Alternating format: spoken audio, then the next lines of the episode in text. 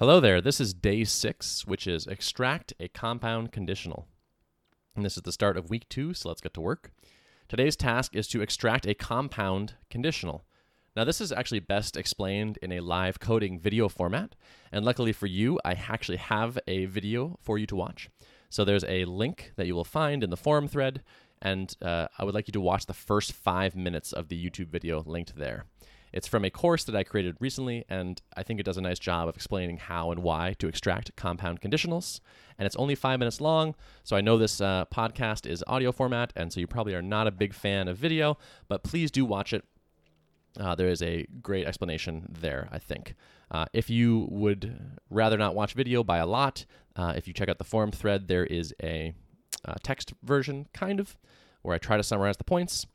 But uh, please check out at least one of those for the exercise.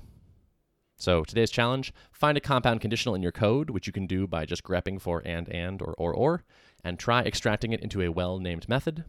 Try to make the new method explain a little bit more about what the compound conditional means at a higher level. If the new name is a big enough improvement, consider committing, merging, and opening a PR. If not, don't worry about it, just revert and remember this lesson next time you reach for one of those Boolean operators.